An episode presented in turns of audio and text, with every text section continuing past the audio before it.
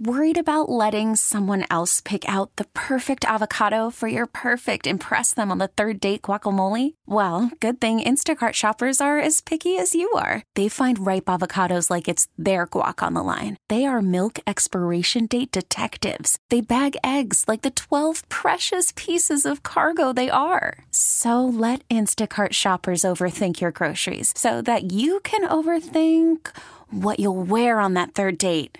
Download the Instacart app to get free delivery on your first three orders while supplies last. Minimum $10 per order, additional term supply. It's 930 in 716. So now you know what you'll look like when you're, well, old. This novelty is not without risk. FaceApp was developed by Russians. The terms of service for this particular app um, gives the developers of this application really a perpetual license to reuse your likeness and any information you provide. You know, this app was developed in St. Petersburg, Russia. So, who actually controls FaceApp? The scary part of the story is in order to use the FaceApp, you have to agree to this. This is the fine print. You grant FaceApp a perpetual, irrevocable, non exclusive, royalty free, worldwide, fully paid, transferable, sub licensable license to use, reproduce, modify, adapt, publish, translate, create derivative work from, distribute, publicly perform, and display your user content and any name, username, or likeness provided in connection with your user content in all media formats and channels now known or later developed without compensation to you. Oh, great. Sign me up. That sounds good. In a nutshell, that is the conversation that's starting to be had around the country. Is this app safe? Are those photos I uploaded going to come back and haunt me somehow, someday? I'm Tim Wenger on 930 in 716. The internet sensation called FaceApp taking over social media in just the last 24 hours. Celebs like Dwyane Wade and LeBron James, the Jonas Brothers, and Kevin Hart all posting their FaceApp pics. The free mobile app uses a type of artificial intelligence to transform your face with just one tap. Want a different smile? Done. Want a preview of what you might look like in 50 years? Bingo. Rebecca Jarvis reporting there. The FaceApp app is under fire for privacy concerns. Security researchers say that only photos users specifically select to be analyzed are accessible by FaceApp. Other photos in smartphones' libraries are not being accessed, even if they show up in a display within the app but the app isn't free of privacy concerns. The Democratic National Committee sending a warning to the 2020 presidential candidates, urging them not to use the popular app from a Russian company. The so called Face app uses artificial intelligence to allow users to alter their appearance, including making their faces younger or older. It's been a viral sensation, with celebrities from LeBron James to the Jonas Brothers to Kevin Hart all giving it a try. But the DNC security director tells campaigns in a letter, quote, this novelty is not without risk. FaceApp was developed by Russians. Pierre Thomas there. Each selected photo is uploaded to the cloud to be processed, which FaceApp does not explicitly tell its users. FaceApp says it is deleting most of these photos quickly, but it is unclear how many it is keeping and what they are being used for. The reality is, we don't really know what uh, these companies do with the photos. ABC crime and terrorism analyst Brad Garrett is following the FACE app frenzy. No one has reported anything that I've been aware of in reference to photo app doing you know illegal things. Uh, uh, with with photos that they're age enhancing, but it's it's I guess the ability to do that. In other words, when you upload a photo, there is a thing called metadata on those photos that that give uh, if, you know people who know how to read those. It gives them location. It gives them the date it was taken, uh, and they can quickly figure out who else may you know be involved in the photo uh, and even to the point of identifying you if you haven't provided your name. So I, I think this people need to be aware about protecting photos. We don't tend to do that, particularly for younger, but this app I think is a is a reminder of how careful are we with our photos. Yeah, you know this uh, Face app. Can they take more than the photo that you're uploading? Can they access all of your photos? Well, there's two answers to that one is yes, if in fact you don't have privacy settings on your photos. For example, in Apple's system, you if you if I wanted to send you a picture uh, out of my gallery, photo gallery, I would uh, annotate a particular photograph. Could I annotate all of my photographs to you? I suppose I could. But so that's one aspect. But the concern is if somebody got inside your phone and was able to basically download your photo gallery, which they may be able to potentially alter the camera in your phone. These are all just possibilities, of course. You know, that's a big concern. And the other is, you know, this app was developed in St. Petersburg, Russia.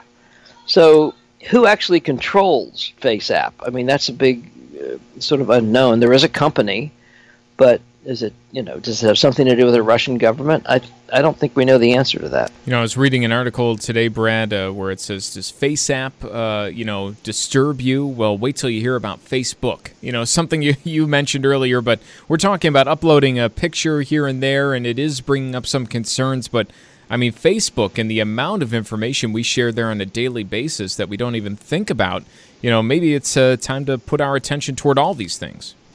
Well, the, there's no question about it. I mean, think about Facebook alone, the, the millions, if not billions, of pictures that they have of collectively us that if people know what they're doing can end up searching those so the, the ability to identify you uh, by real name location etc you know potentially increases obviously with the more stuff you upload and you know photos clearly are part of that you know, uh, Chuck Schumer, the senator from New York, is asking the FBI and Federal Trade Commission to uh, to look into this Face app. But I mean, really, realistically, is there anything that they could do?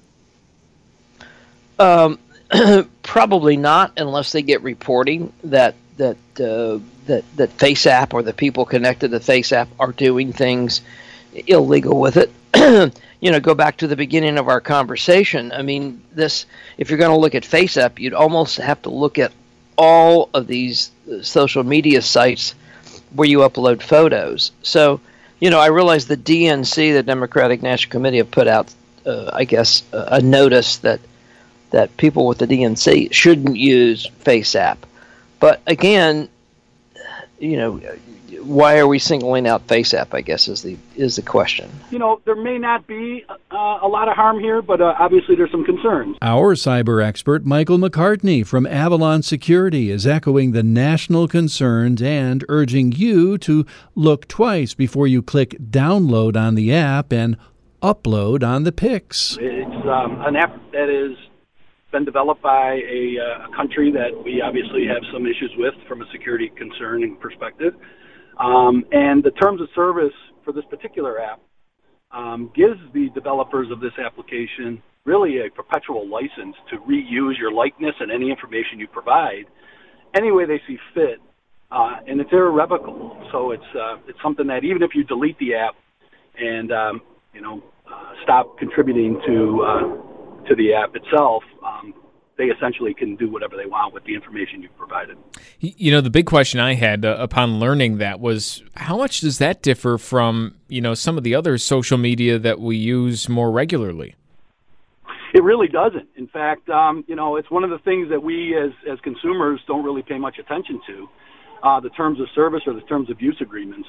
You know, most of us just flip to the last page, page and click OK and accept. Um, and there's a lot of language in there that gives generally the app developers and the owners of that app tremendous um, use of the information that you provide. And it's not like you could reply back with some edits to the terms of service and negotiate that. It's either you accept it or you don't. What apps maybe are most vulnerable that we have? Um, really, any app that that, that allows um, permissions to other areas of your phone, right? So here, you affirmatively allow this app to access your camera, um, possibly some web browsing activity as well. Uh, so any app that you know basically allows uh, the application to, to gain access to other areas of the phone uh, or the device is certainly suspect.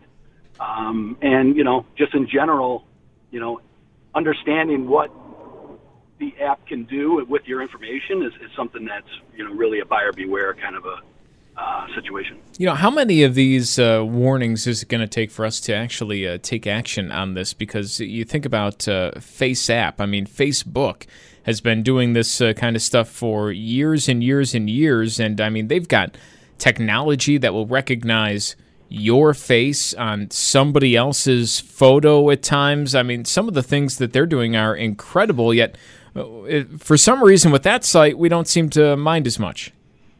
Well, I, I think, you know, Brian, it's a great point, but I think we do. And, and Facebook has been under a tremendous amount of scrutiny uh, by Congress and by um, the U.S. government about their privacy and data usage um, policies and things. So, you know, it is something that's becoming more in the forefront of our society. Uh, people are beginning to pay more attention to uh, the types of applications that they download and install on their phones and what those applications can do uh, with your information. So it's, you know, and, and I think this one becomes particularly alarming just because of the, you know, the, the origin of where the app was developed and our, you know, most recent um, sort of struggles with, uh, you know, Russia as a country. I was just going to say, you know, how scary is it that this app happened to be developed in St. Petersburg, Russia? Is that just an immediate red flag? It certainly has given rise to the, the, the conversations we're having here today. Um, you know, I don't necessarily think that it's uh, you know a, a Kremlin-backed app to uh, to kind of get behind American citizens and find out and, and you know get all their faces and for facial recognition. Um, but you never know, and you know it's all about you know how much information are you sharing. You know, we should all be very cognizant of the information that we provide, both on within application, you know, apps on phones as well as on social media sites, as well as on our personal LinkedIn pages, Facebook pages, uh, other you know sort of social media sites because the information we share generally is shared amongst other uh, platforms. So you know it becomes uh, you know a, an increased footprint of your information that allows adversaries to get access to that. Do you ever see the U.S. adopting something like what they have over in the U.K.? You know, you go on so many websites now, and you'll see the pop up uh, that you know tells you hey, we uh, are going to track you, or you know, you have to use cookies or something like that to use this site, and it's always uh, we have to tell you this because it's the law over in Europe and uh, over in the UK. Uh, will the US ever go more toward something like that, where you know sites just have to explicitly tell you what they're tracking? I, I do believe that that's coming. Um, I know that there's a lot of um, uh, investigation into that from a GDPR, which is the European equivalent uh, of the privacy uh, data privacy rights. Uh, each individual state has certain privacy rights, and that becomes problematic in the United States in particular because you end up with 50 different sort of policies regarding privacy. Uh, so I, I, I don't think we're too far off from the federal government sort of taking a lead and consolidating you know what the privacy rights and policies are going to be for the United States. FaceApp is fun, no doubt there, but perhaps tossing some security and control to the wind. So be careful out there. That's 9:30 in 716. We're back tomorrow with another edition from the studios of WBEN Buffalo. Hey, Rob Bradford here. I have set out on a mission with my good friends at FanDuel to prove what I have known for some time baseball isn't boring. Now I have a daily podcast to prove it with some of the most notable people in the baseball world screaming baseball isn't boring from the mountaintops or at least agreeing to come on our show. Players, managers, GMs, and yes, even the commissioner of baseball, Rob Manfred. It has been a constant wave of baseball's most powerful voices. So join the revolution, subscribe, and soak in Baseball Isn't Boring. Listen on your Odyssey app or wherever you get your podcast. You'll be glad you did.